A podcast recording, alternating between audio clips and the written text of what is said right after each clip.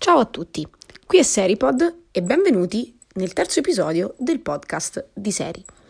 Oggi vorrei cambiare registro uh, rispetto ai due podcast precedenti che erano un po' scherzosi, un po' giocosi, per trattare di un tema molto più importante, il tema della paura. So che sicuramente, eh, visto il momento storico, sociale nel quale stiamo vivendo, la paura mh, mm, non è l'argomento di cui vorreste sentir parlare, però non possiamo negarcelo che chiunque, qualsiasi persona in questo momento, almeno per un secondo, ha avuto paura. Partiamo dall'inizio. Che cosa si intende per paura? Dunque, da una definizione della Treccani, la paura è quello stato emotivo di repulsione e di apprensione in prossimità di un evento o presunto pericolo. Come espressione infatti si utilizza ho avuto una gran paura, ho una paura matta, ho una paura del diavolo, una paura di morire. Spesso nel linguaggio familiare eh, si riduce a esprimere il semplice timore di uno sviluppo o di una conseguenza sfavorevole alle volte invece con un significato un po' più attenuato, una previsione contraria all'opportunità o alla convenienza del momento. Ad esempio, ho paura che il film sia già cominciato, quindi una definizione diciamo un po' più tenue. Come dicevo prima, tutti noi, almeno per una volta, hanno avuto paura, non soltanto in questo momento del coronavirus, ma nella loro vita in generale. C'è chi ha paura, ad esempio, di alcuni eventi che possano accadere, quindi ad esempio aver paura che mh, mm, quella persona possa dirti di no in un determinato contesto.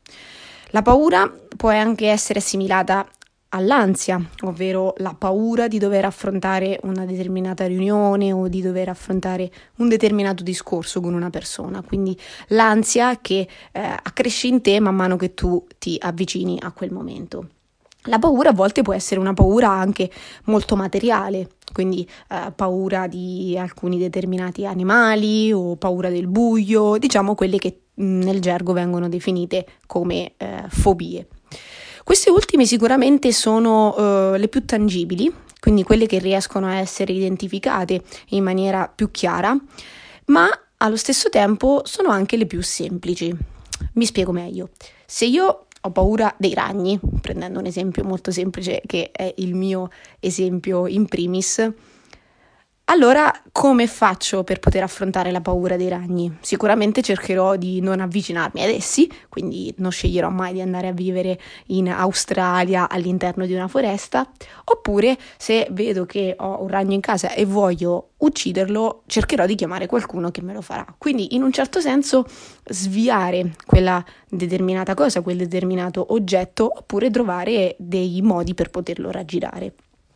Se invece io ho una paura che è una paura più, eh, diciamo, teorica, più di sentimento, ad esempio eh, la paura del fallimento, la paura del non essere all'altezza, la paura del futuro, ecco che sebbene questi siano assolutamente non tangibili rispetto a, alle altre che dicevo prima, sono quelle che eh, di fatto ci spaventano di più.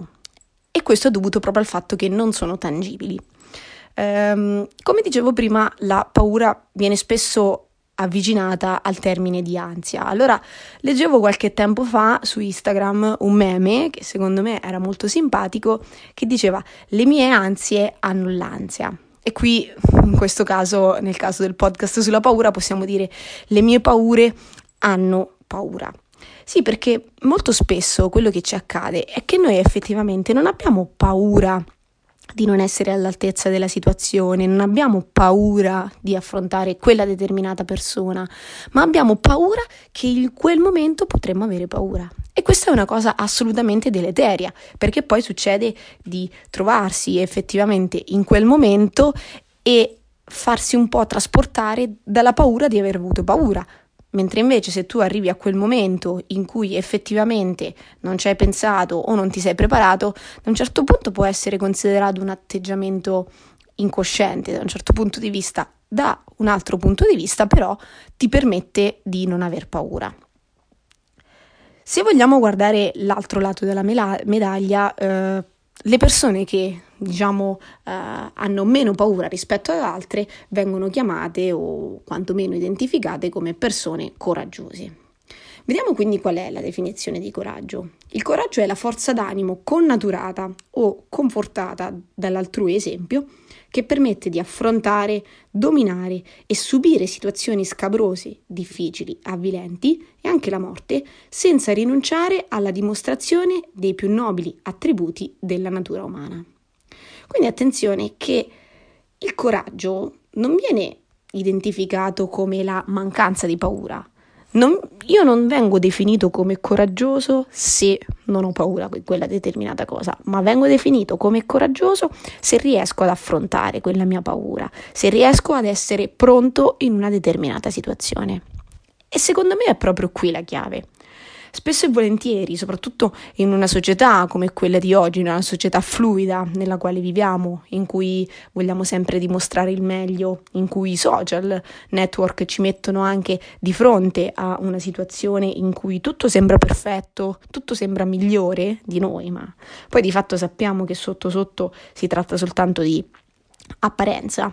La chiave non sta nello sfuggire alla paura, quindi ad esempio nel evitare quella determinato incontro o evitare um, una determinata situazione, ma di saperla affrontare, di saper essere capaci di guardare dritto a quell'ostacolo, a quel problema e di saperlo affrontare.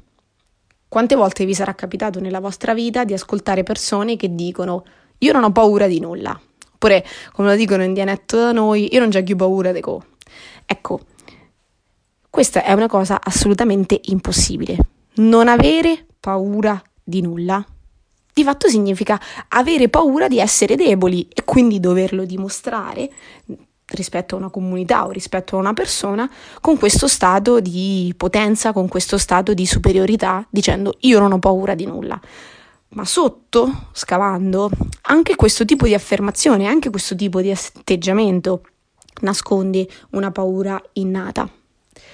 Non vorrei arrivare a nessuna conclusione in particolare perché sicuramente non sono una psicologa e eh, non conosco la mente umana come invece lo fanno dei professionisti, però posso darvi un piccolo insegnamento che a me è risultato utile in moltissime situazioni.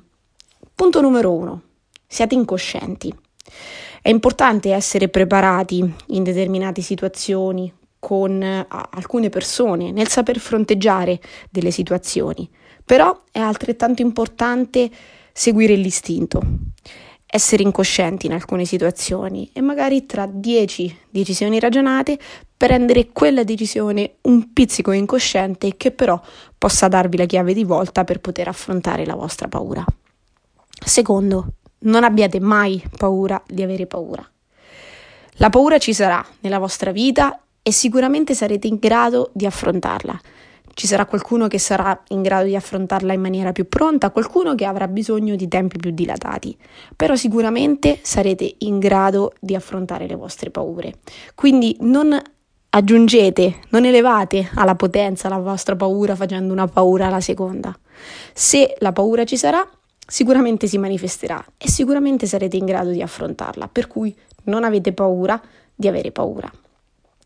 E il terzo insegnamento è quello di non sentirsi meno importanti di altri soltanto perché alcune situazioni ci fanno paura. Come dicevo prima, qualsiasi persona nella propria vita ha avuto paura, anche quelli che si definiscono come impavidi, che si definiscono come eh, cuori di ghiaccio e come insensibili.